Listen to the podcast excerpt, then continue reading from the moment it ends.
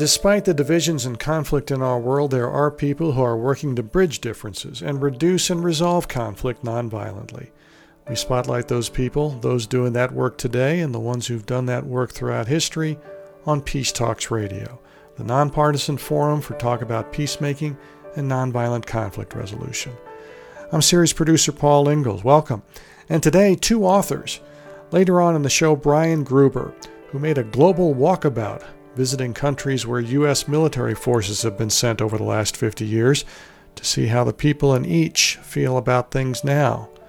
But first, David Smith, who talked with over 30 young people to learn how they are finding jobs practicing principles of peacemaking and conflict resolution. He wrote a book about it called Peace Jobs A Student's Guide to Starting a Career Working for Peace.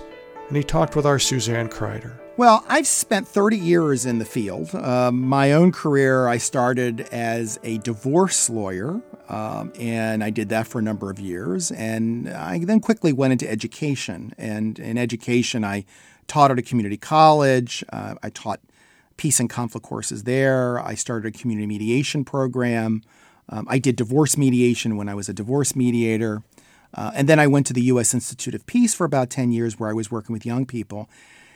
I was also a Fulbright scholar. I taught overseas. And one of the things in all of those situations, I was always working, uh, at least when I started in education, with young people. And it would be college students, could be high school students. But invariably, when I would talk about how exciting this work is and how important this work is, they would come back to me the end and says, well, how do I get a job doing this? Or they'd say to me, how do I get your job? how to do this?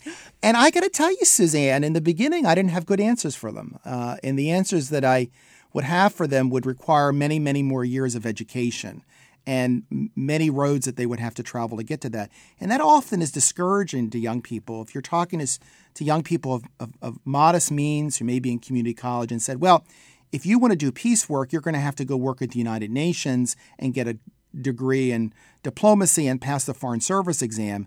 That's really a long road and maybe not realistic for a lot of people. So I started to realize there's a different way of looking at it. One of the things that I've really come to, to, to think about a lot, Suzanne, is that when students, particularly students in college, but I think also in high school, they get excited about what they're learning, right? They learn about the world around them. And it's there that they often develop their passion and their interests. What we don't want to happen is we don't want to happen is when students graduate from college, they say, okay, now I've got to get a real job. I got to forget about all that passion and all that all those things I was interested in. Now I got to buckle down and focus on those student loans and, you know, that kind of stuff. I don't want that. I want you to do that. I want you to find that work, but I don't want you to leave that passion behind. So I want you to figure out how to take those things that you were interested in as an undergraduate when you were a member of the Model UN or you did dialogue work or you were, you know, head of a diversity club. And how do you take that and put that into the, your career? That's what I'm trying to focus on.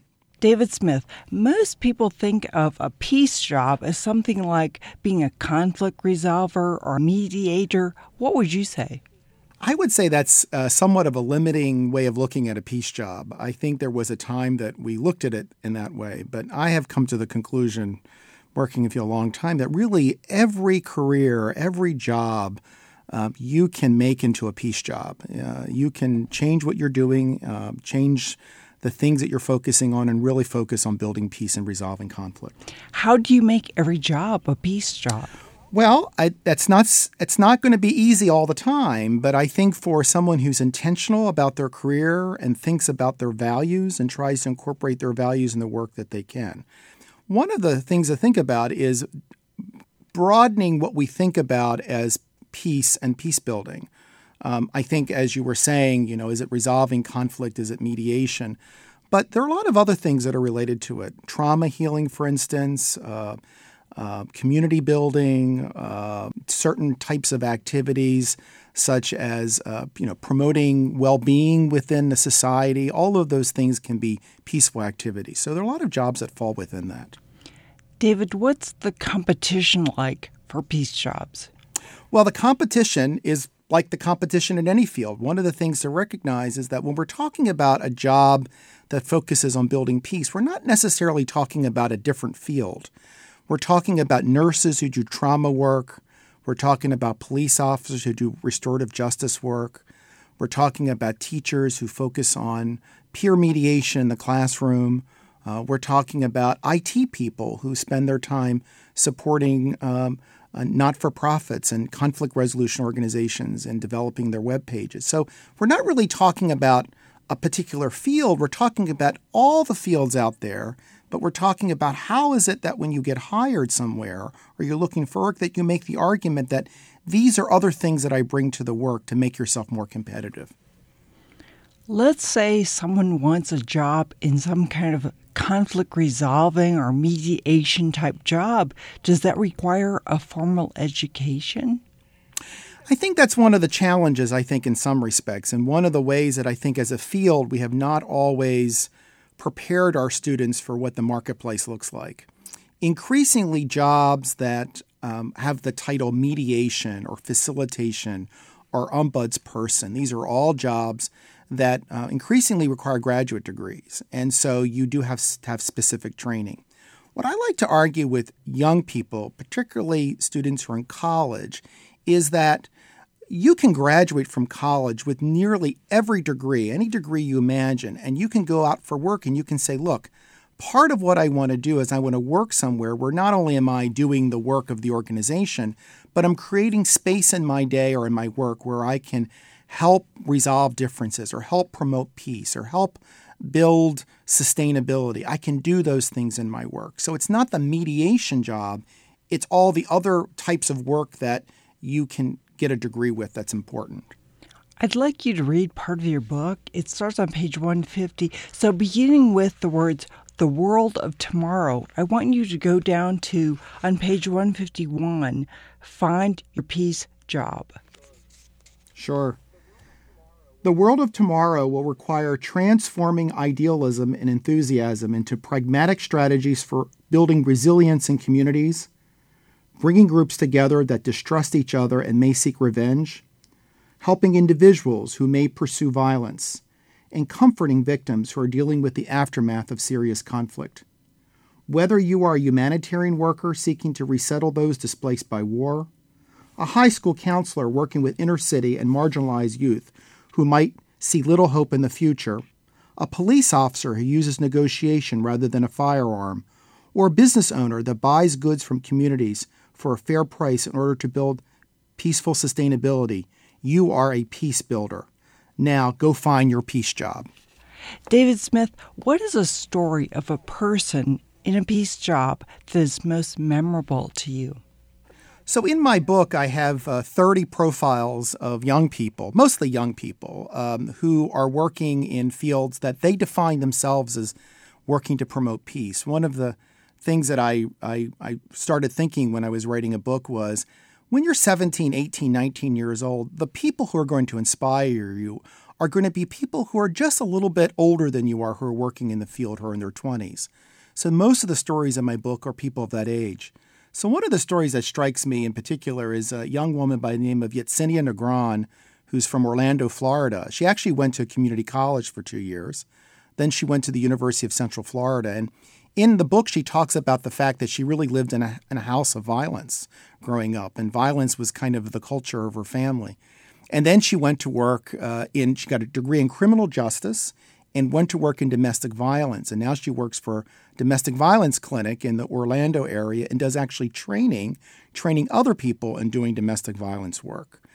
So, you know, often students and young people take their own circumstances and realize there's almost a calling that comes out of their own circumstances in which they want to make a change. A story that really stood out for me was the one about the woman who opened the cheerleading academy. Can you tell that one? Yes, yes, yes, yes. Caitlin, right? Caitlin Nelson. She's Canadian.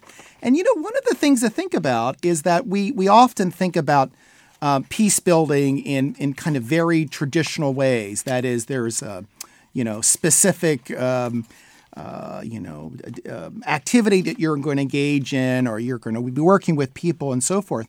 But Caitlin started to realize that um, we think about sports, for instance, as increasingly sports is something that you can bring people together who are different. And she recognized that cheerleading, which many people would con- consider a sport, was something that she can use as a means to doing that. So at her college, which is actually in, in Canada, it's in Ontario, she really started this um, this uh, cheerleading squad where the cheerleaders themselves do a lot of community work and are really advancing peace and conflict resolution with their community. So they work with a whole. Not only do they do their cheerleading work, they do all these after school work that they do with their community. It's a really good story. In a way, you can make anything uh, and promote peace through it, any career. David Smith, I want some recommendations for our listeners in two categories people who are looking for jobs and people who are not looking for jobs. I mean, first of all, I think there's self assessment that people have to do. So they have to think about what it is that they want to do and talk to someone and talk very very broadly about the things that are important to them. Often people go to work and they think about a job they want rather than the values that they have. And I think they need to talk about the values that they have. And then I think one of the things I recommend to people is that they need to, you know, they, you know, obviously we talk a lot about networking, joining organizations, being with like-minded people is really important. And finding organizations and entities in your community, not necessarily that are going to give you a job, but it's going to allow you to connect with people that think similarly to you and have the same values as you. That often leads to work. Sometimes when we think about work, we go right into looking for work rather than trying to find a community of people that that have the same values and think the same way that we do. And I would say that that would be something that would be really important. Um, and you know, joining associations that the issues that are important to you are issues that they talk about. So it could be dialogue, for instance. There are increasingly communities that are doing dialogic work, but it could be global issues like a World Affairs Council. If you're not looking for work right now, but you're trying to think about what your future could be like, I think you can do some of the same things. But one of the things that I would suggest for people who are not looking at work is really thinking about what your career has meant to you up to now. I mean, you're not looking for work and maybe you're very satisfied in what you're doing. But what are the, the, the, the, the, the legacy and the things that you're leaving that really make the world a better place? And what then can you do and where you are now to make change? Um, often people want to continue in the work that they're they're in, but they want to do something different than they were doing.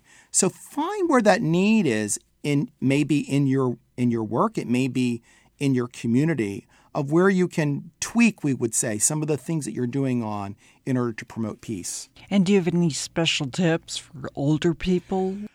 I uh, well, I, I one of the things I recommend uh, uh, Daniel Pink's uh, Drive as a good as a good read, uh, a good book in that respect.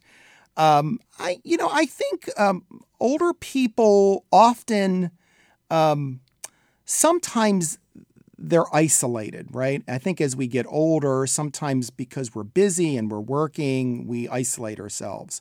And I think finding community, getting involved in civic organizations, going back to school, I increasingly see in my graduate degree program, which is in conflict resolution, I increasingly see students in their 50s who are taking courses not because they're pursuing a degree, but because they're just interested in the topic.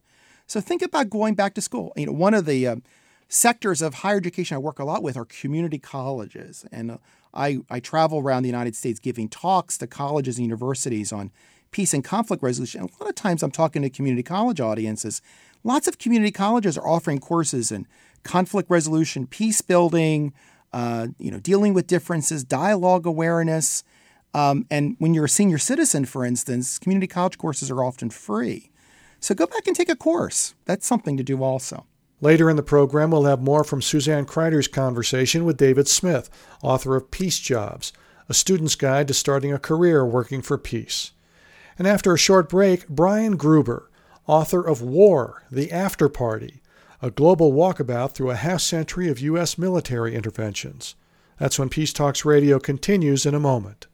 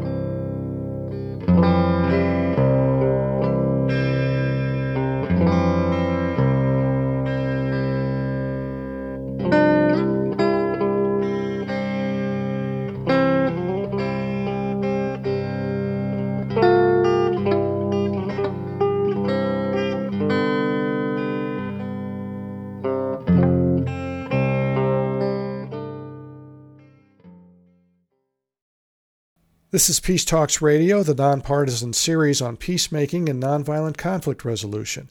You can explore our entire archive going back to 2002 at our website, peacetalksradio.com. You can also subscribe to our podcast from iTunes. I'm Paul Ingles, and today we're speaking to authors of recent books that caught our attention.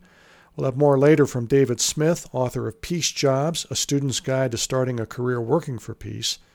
But right now, Brian Gruber who made a global walkabout visiting countries where U.S. military forces have been sent over the last 50 years to see how the people in each feel about things right now. He told me about his inspiration for traveling to those places and writing the book War the After Party, a global walkabout through a half century of U.S. military interventions. What struck me do we achieve the mission that we set out in all of the military interventions that have gone on all through my life? And what are the real costs? And are there narratives out there on the other end of the gun barrel that might be different than the narrative that we hear in the US? So I decided doing a sort of citizen audit and doing a global walkabout, if you will, to scenes of covert and overt military actions over the last half century or so, and finding new stories might be interesting. I think the most poignant stories for me were the more immediate ones or, or recent ones. I was in uh, Iraq in January 2016 and in Afghanistan 15 months before that. And those were really distant and, and culturally for me. And to understand the stories and understand the fact that people welcomed what we did in various ways, but were mystified at how we stumbled and, and what our interests were and, and what we did after that. Uh, I think particularly in the visit to Iraq, I spent time mostly in the Kurdish area in Erbil and, and went to Halabja where the chemical bar- bombardment took place. I met this fellow who was a 31 year old surgeon in, in Erbil who decided once he learned what I was doing to take me all over n- northern Iraq.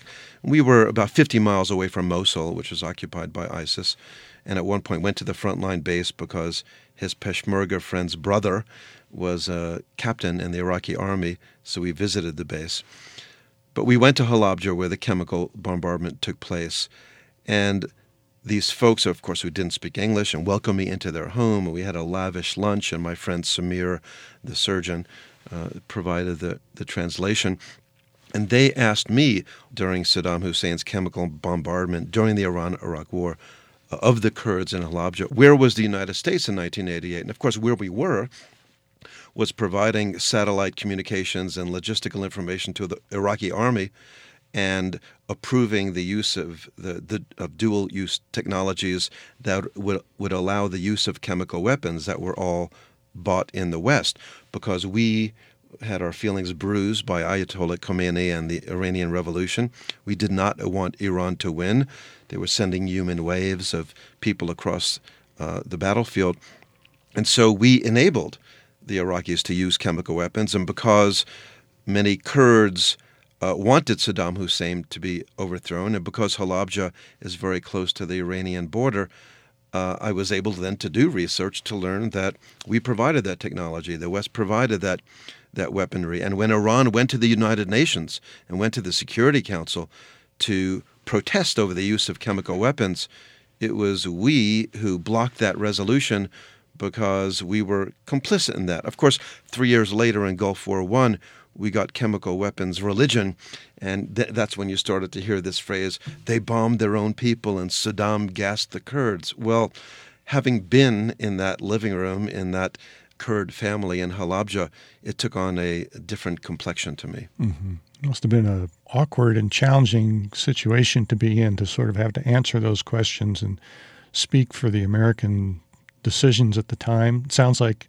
maybe you didn't, and then you went off and did the research so that you could get it in the book. But were there times when you were having to say, "I don't know, I have to look into that. I can't answer that"? Well, I question. think I think Paul, there were there were a couple of different dimensions to that. One, what you find in traveling, and you've probably found the same, is that around the world, people often differentiate between the United States government and United States citizens. So there's a certain warmth and openness and curiosity about Americans and American culture versus a condemnation of specific things that the government does.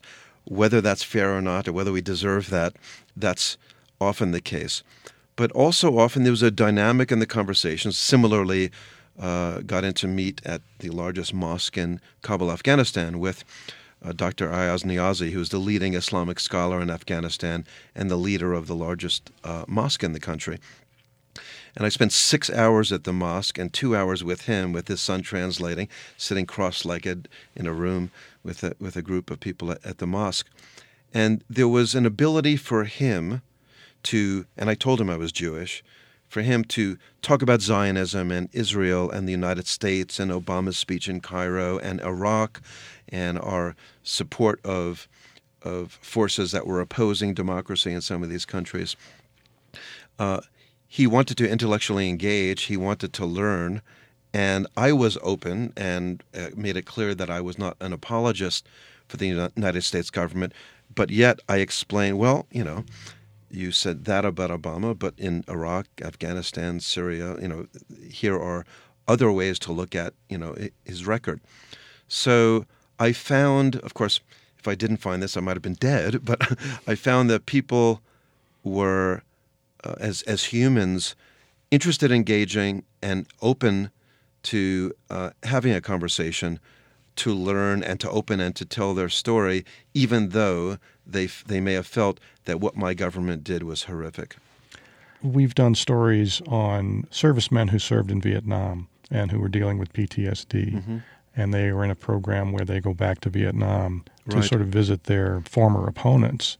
And they're always overwhelmed now, you know, getting on 50 years later, that um, as a rule, those people are very forgiving, very curious uh, about meeting the people that were their former opponents and their humility uh, and uh, openness to forgiveness was so overwhelming yes. for these uh, soldiers that it really started to heal them in a surprising way.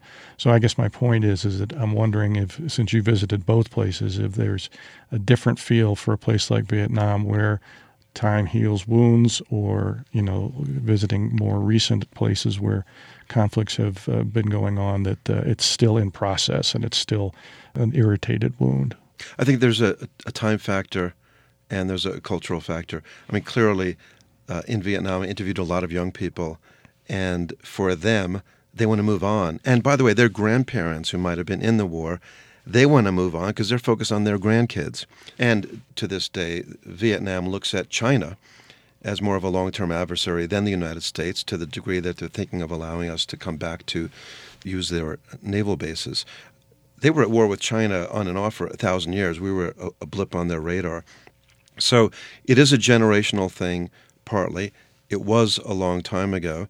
I had an interview with a fellow, Rod Diaz, who's kind of a scion of uh, a prominent Panamanian political family. His father was the best friend and personal secretary of Omar Torrijos, and uh, his two grandparent, great grandparents were both presidents of, of, Panama. And at the end of our interview, he said, "You know, uh, we're Christian people, we're very forgiving, but there are some cultures in other parts of the world that might not be as forgiving. You can make a the- theological argument as to how forgiving Christians may or may not be, but I think time is a factor. I think the Muslims that I met, almost without exception, through all my travels, insisted that they were peaceful, shared tenets of their religion passionately with them, disavowed the actions of the Taliban, Al Qaeda, uh, ISIS, etc. But you know, when you have political grievances on the ground, um, that some of which are still going on, where your brothers and cousins and neighbors were killed or destabilized, or your country was destroyed, in effect, as it is in Iraq. Then you have tens of thousands, if not hundreds of thousands, of people directly affected, where it really is still a current story. And the one additional factor there is that they do remember the Sykes-Picot Agreement from World War One, and they do remember a century in, in Afghanistan going back further to the to the British occupation. So, particularly for those who are outside the cities and not uh, educated and, and have limited understanding of Western culture, mm-hmm. they look at colonialism and Sykes-Picot and the U.S. invasion as all uh, part of a whole, and they uh, culturally and personally continue to resist and resent that in many ways. Well, they know their history better than perhaps we should know. And in some cases, it sounds like they know our history better than we remember. And they have a different perspective on our history, Yeah. uh, shorn of the veneer of divine providence or justification, or uh, we don't have to obey the UN Charter in ways that other countries have to obey them. How did you pick the places that you wound up going? Good question. The original thought was can you circumnavigate the globe and travel without ever leaving countries that have been invaded, occupied, intervened in by the United States? And the answer is probably yes, but some writer friends suggested that it would be too many countries and I'd only be spending a few days in each place. So I decided instead to travel around the world and focus on four regions Central America, the Balkans, Southeast Asia, and the greater Middle East, including Afghanistan, to look at a spectrum of issues that have defined how we've decided to intervene over the last 50, 60 years. So once you drop into those places, then what? What uh, what path did you pursue to really tell that story in a compelling and honest way? There were three main ways, probably best illustrated in one day in Nicaragua, my last day there. One was just by showing up. So, La Prensa, the newspaper that sparked the Sandinista uh, and Nicaraguan revolution, I just showed up at the door. And at first it was a holiday, so there was no one there, but eventually got in to see the editor in chief and spent an hour with him. Another was through contacts, through networking. So, uh, foreign policy writer Stephen Kinzer made an introduction to Carlos Chamorro, who's the son of the famous uh, La Prensa editor Pedro Chamorro, who was assassinated before the revolution. And then the third was through my Airbnb con- uh, host in Guatemala. His daughter introduced me to a friend who introduced me to another friend who is a democracy ac- uh, activist through all the last 30 years and has supported a variety of different forces. So some of it was serendipity, some of it was networking through contacts that I had, and some of it was just showing up. And I think the other phenomenon was would, will people trust you to tell their stories? And what happened was that in the first 90 seconds or two or three minutes of a conversation, people would be suspicious, i.e., who are you? and if you're able to convince people, which I usually wa- was able, that I really am doing this, I am a citizen, I'm an independent uh, person, I don't work for anyone, and I want to get your story. Uh, at that point, people open up and then want to introduce you to friends. And through six degrees of separation, in the places that I would visit, I would get extraordinary interviews by people saying, I believe you are who you say you are, and I want to help you.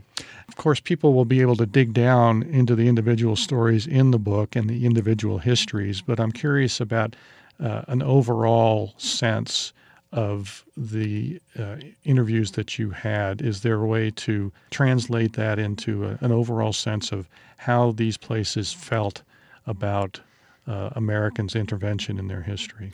Well, the extraordinary thing for me, particularly in places like Vietnam, is that worldwide, people still have a tremendous respect for this country, uh, whether it's our science and technology, our history of democracy, our popular culture.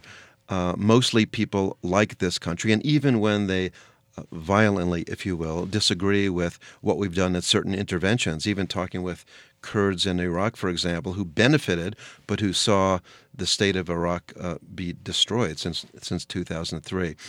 Uh, we often are given the benefit of the doubt. There often is forgiveness for ways that we've stumbled through their country, while there is an awareness of things that actually happened, such as how did ISIS uh, uh, get created and get empowered and spread as far as it did? The people there, quite apart from whether they agree or disagree with the 2003 invasion of Iraq, have stories to tell.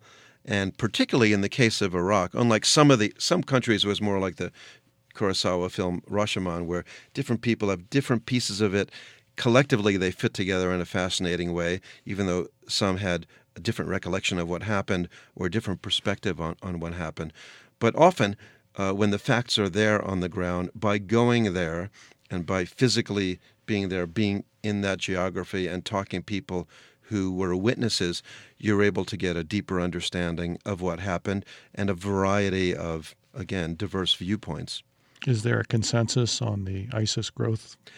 In Iraq, the Kurds, the Shia, the Sunni, all have the same story as to what happened with ISIS that there were no Islamists in a serious way before the invasion of, of Iraq because Saddam Hussein brutally repressed them.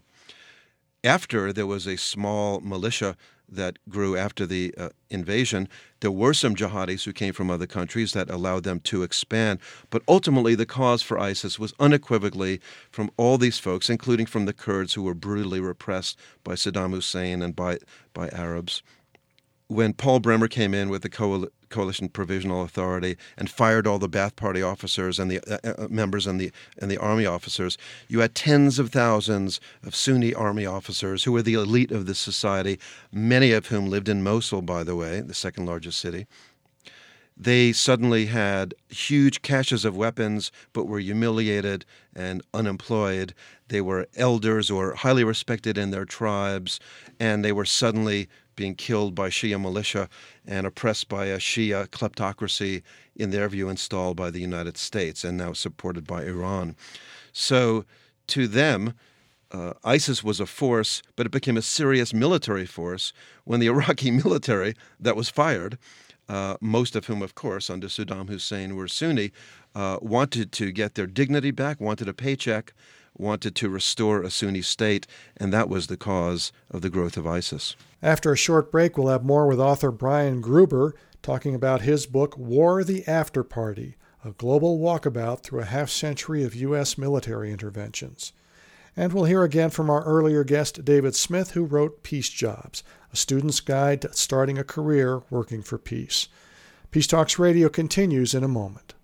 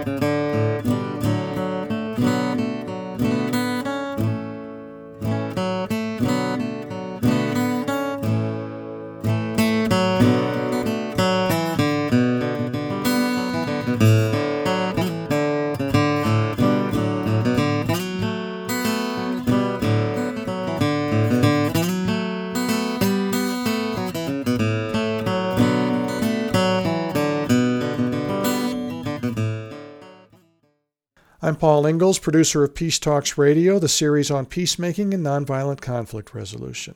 You can find out more about our program, pictures, videos, our entire archive, and more good stuff at our website, peacetalksradio.com.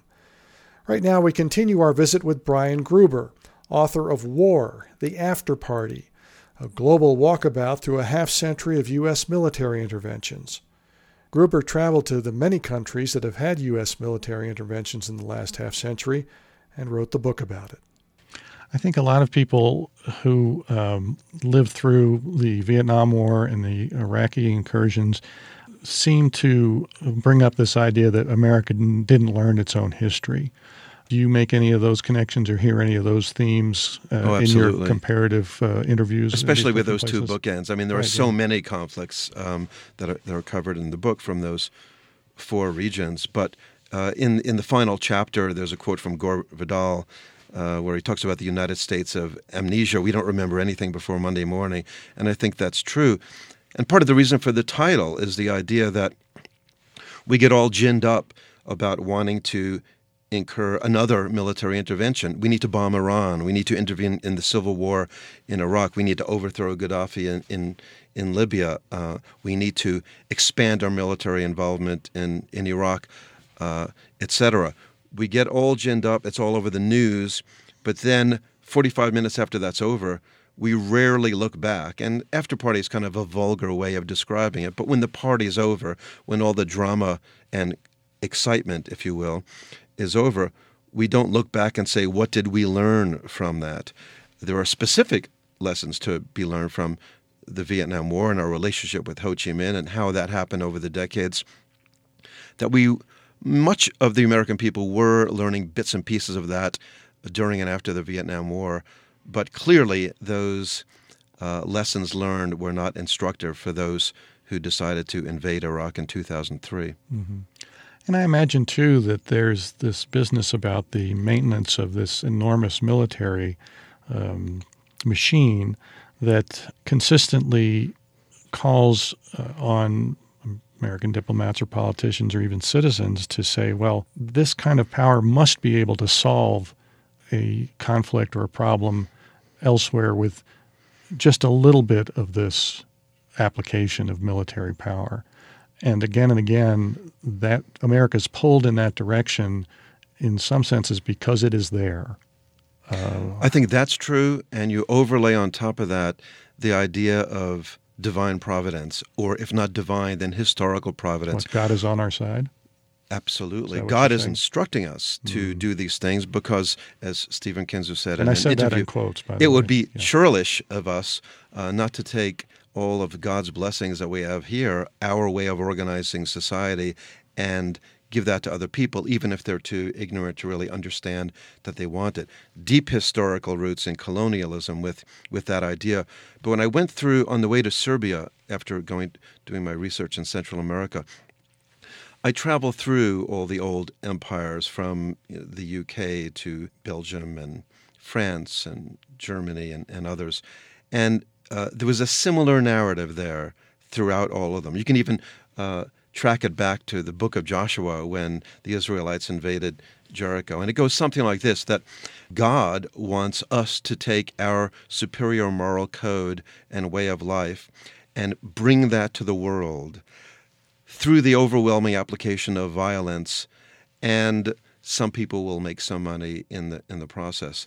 So there is this idea of providence, and even if we become more secular and we don't talk about it, although many Americans still do, there is a feeling we have this historical mission, and that becomes a justification to do the violent things that we do, because there is almost always a humanitarian smokescreen or veneer over every military uh, intervention that we do. Mm-hmm.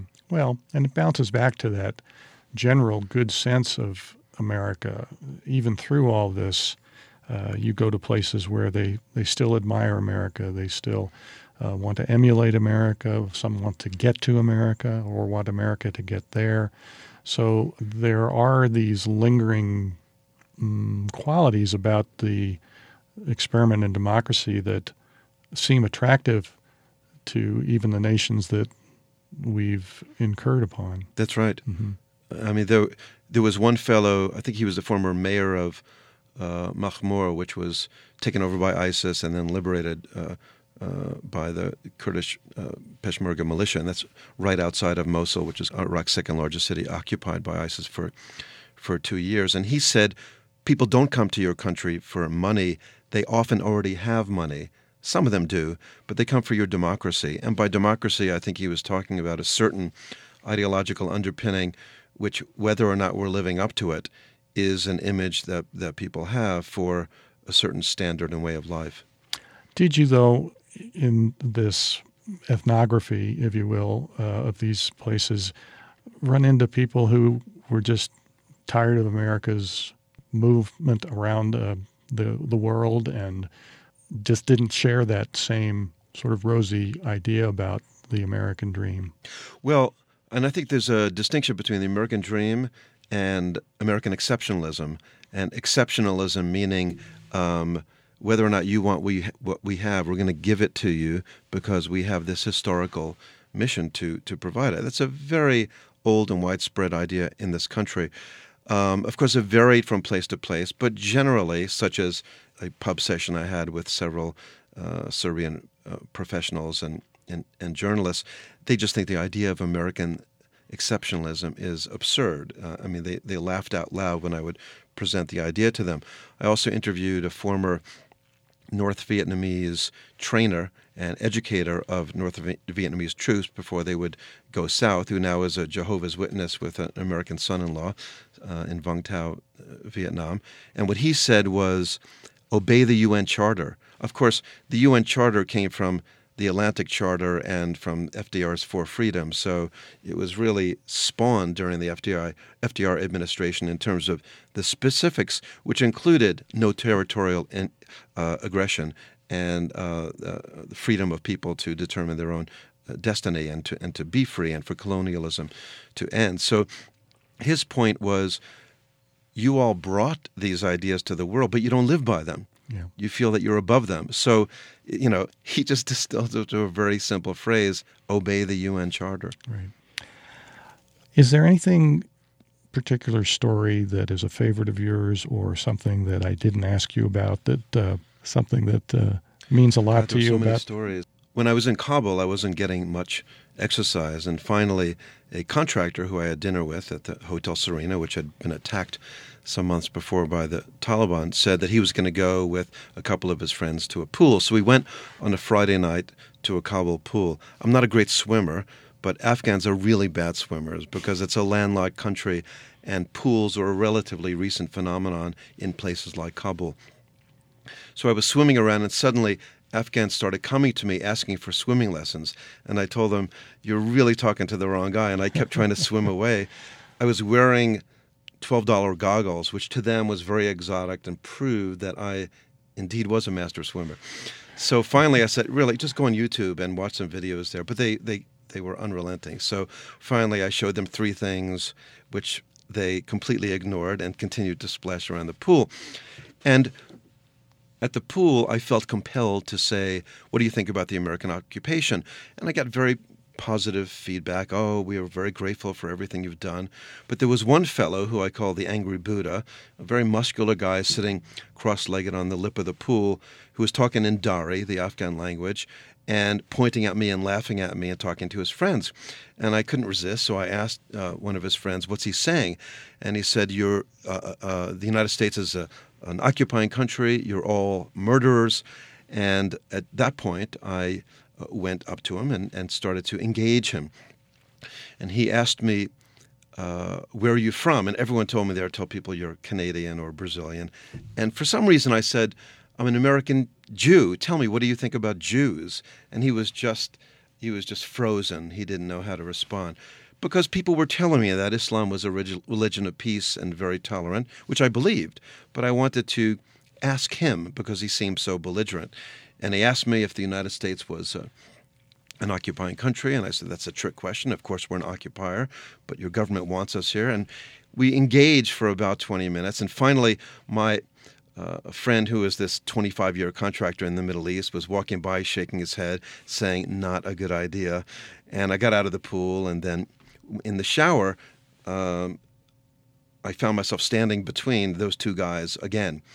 And at that point, uh, they were telling me, you know, there's going to be a caliphate and everyone's going to be Muslim. And I was saying, oh no, that's the Fox News narrative, and everything I've heard is counter to the Fox News narrative. Um, but I was trying to draw them out, and they, and they were saying, everyone will believe what we believe. So here, naked in the shower, you know, I said to, to, to the English translator, who was a very earnest fellow, uh, I said, listen, everyone believes what you believe. Uh, Jewish fundamentalists think that they have the truth, and Christian fundamentalists in my country, they believe that we have the truth, and you and everyone else in the pool, every Muslim here, is going to burn in hell because you don't accept Jesus Christ. You, you all have been at war for 30 years killing each other. Why don't we all just let each other believe what we want to believe? And we've got bigger weapons than you do uh, and more of them. So um, why do we all have to think that we have the truth and everyone else is an impostor? How did that message land? I think where the me- where the message landed was that um, the the angry Buddha guy who only spoke Dari really did not want to engage with me anymore. Mm-hmm. Uh, but the other folks crowded around my locker and they wanted contact information. They wanted to send me to websites, and they were very uh, getting back to our conversation before, they were very earnest about wanting to share what they passionately believed in, and they wanted to hear from me and my contractor friend, Mr. E. Insisted that if I ever meet them, it's only in a certain public place where there's security. Mm. So my feeling was there was an opportunity for dialogue there, and the reason why I took a very, very small risk in engaging in that way was because I felt we, we weren't getting anywhere mm-hmm. unless people honestly communicated their positions and tried to struggle to come to some understanding and empathy for each other's decisions. Mm-hmm. I haven't had the pleasure of reading your book, um, but I'm curious as we wrap up here if you make an attempt at a moral to the story, or is there an overall uh, sense of how this has left you, this uh, journey that you've taken and documented, in terms of you know the broad picture or the personal picture of peacemaking and conflict resolution moving into the future. Yes, um, I had to be careful, and I thought about this a long time because I wanted to approach this from a nonpartisan, non non-biased point of view, even though we bring our own biases to to things in life. So I wanted to approach this with an open spirit of inquiry. But it was clear to me by the end. There are a number of conclusions at the at the end of the book, and I hearken back to FDR's Four Freedoms and the Atlantic Charter, and Charlie Chaplin's great speech at the end of, of The Great Dictator, which uh, may have even influenced uh, FDR's speech. But it was clear to me, quite outside of partisan politics, that violence rarely achieves political outcomes. I mean, it's just empirical fact. And that big, ugly, unintended consequences or blowback happen uh, as a result that we, we just don't expect. And the reason that blowback is powerful is not so much that people want to harm us because they have grievances, but because the government and our media uh, and other institutions have not properly educated us as to the scale of violence and horror that have happened in these conflicts and the reactions of people uh, who were on the other end of the gun barrel, then blowback is when you're surprised when it happens because you don't know why do they hate us and that's when we come up with simplistic answers, such as in Vietnam, when we said, oh, it's a global communist conspiracy. It's not nationalism and a desire for freedom and independence. That's been a thousand year old battle in Vietnam. No, it's not that. And in the case of Islam, no, they want they hate our freedoms as opposed to there are specific political grievances over the last 10, 50, 100 years. But I think, uh, particularly in the context of your show, um, violence does not often achieve desired political outcomes, and that was clear to me by the end. Why are we so surprised uh, at the blowback by now?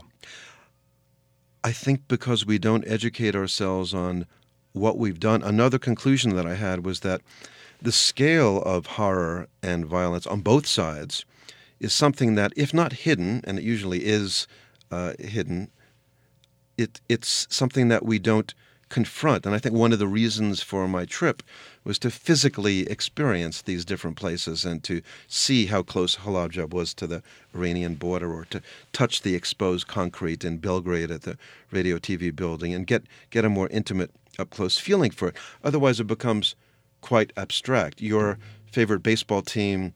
Uh, lost in the ninth inning yesterday, you have a certain emotional reaction that might be greater than 600,000 people dying violent deaths because we're just not close enough to it. So I think somehow there needs to be a better understanding of the specifics of what happened, what, what happens, and, and sadly in our political discourse in this country, that doesn't often happen. You can hear more from Brian Gruber, author of War the After Party, at our website. Our entire interview with him is at peacetalksradio.com. Look for our January 2017 edition.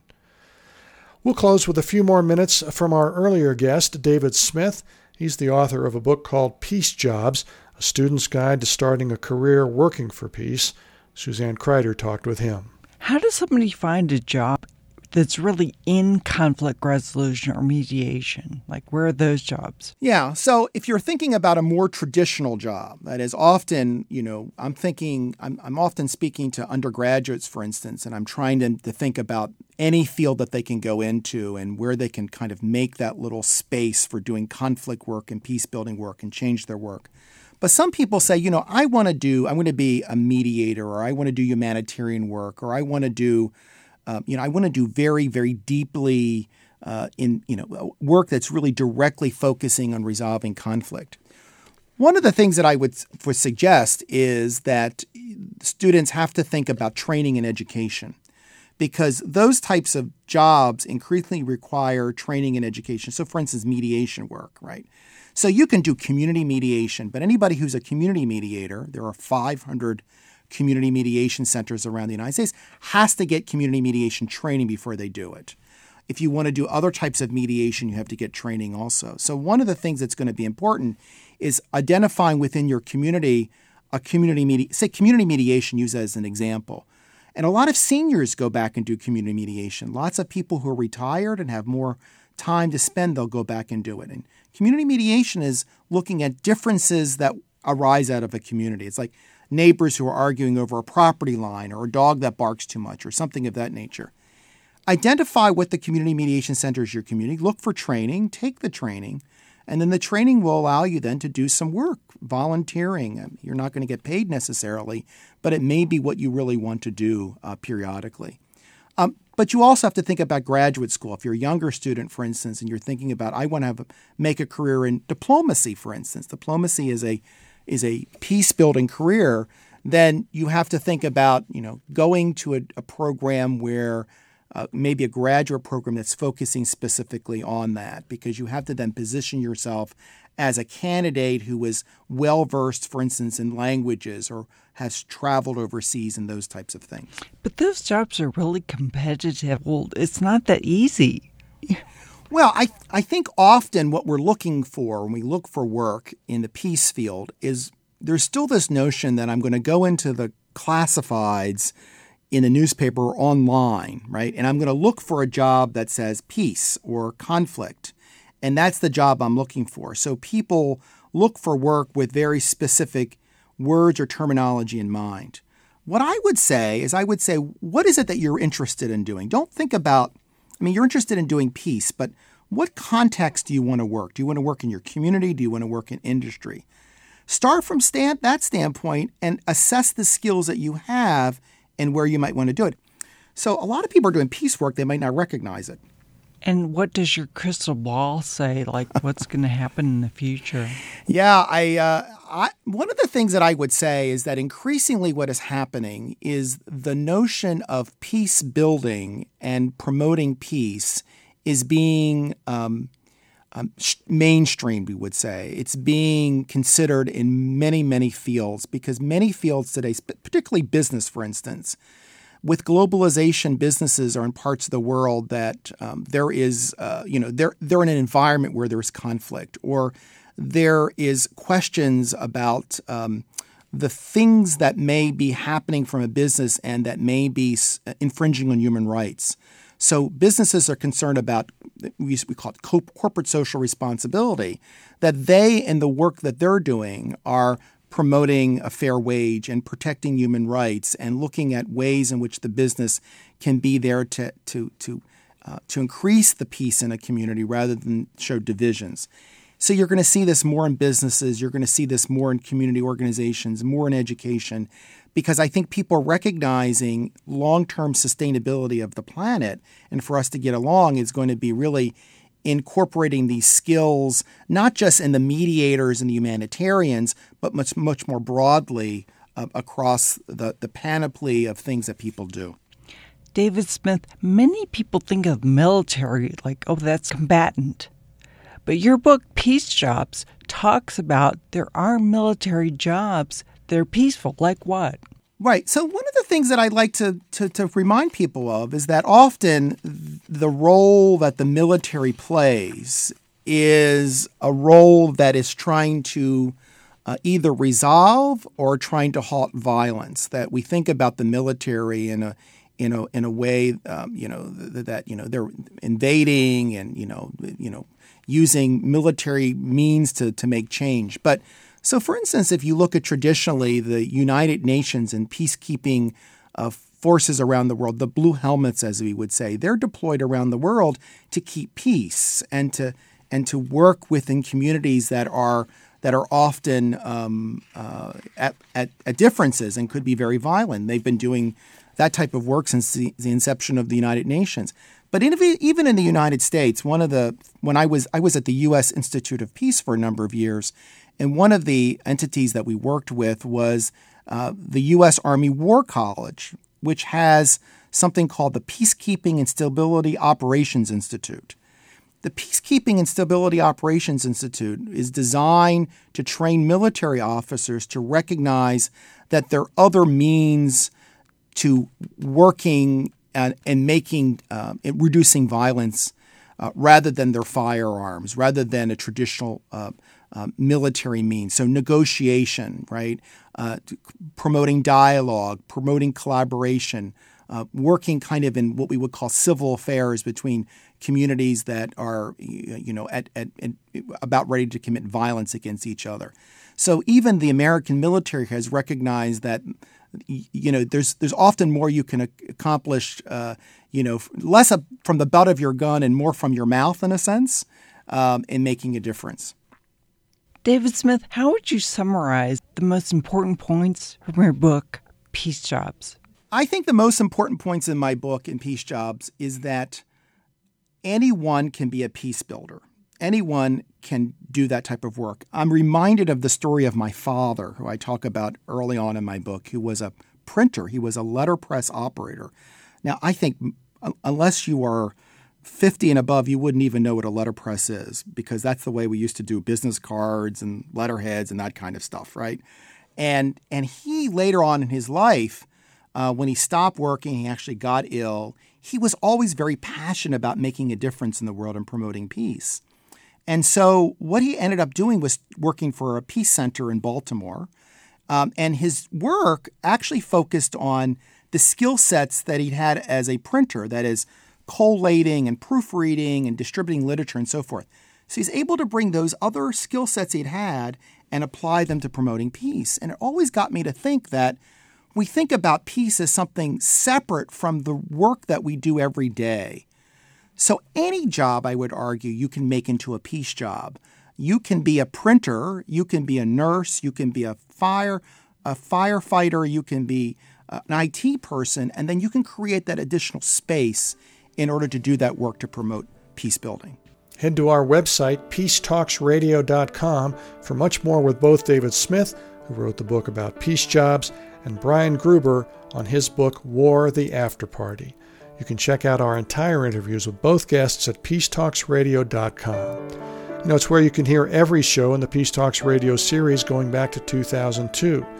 You can follow links to more details and research on each episode, photographs, audio downloads. There's a link to iTunes to subscribe to our podcast there, too.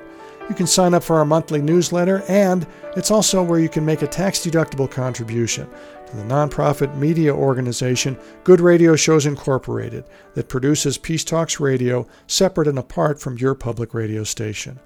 That's peacetalksradio.com to find out more and to help.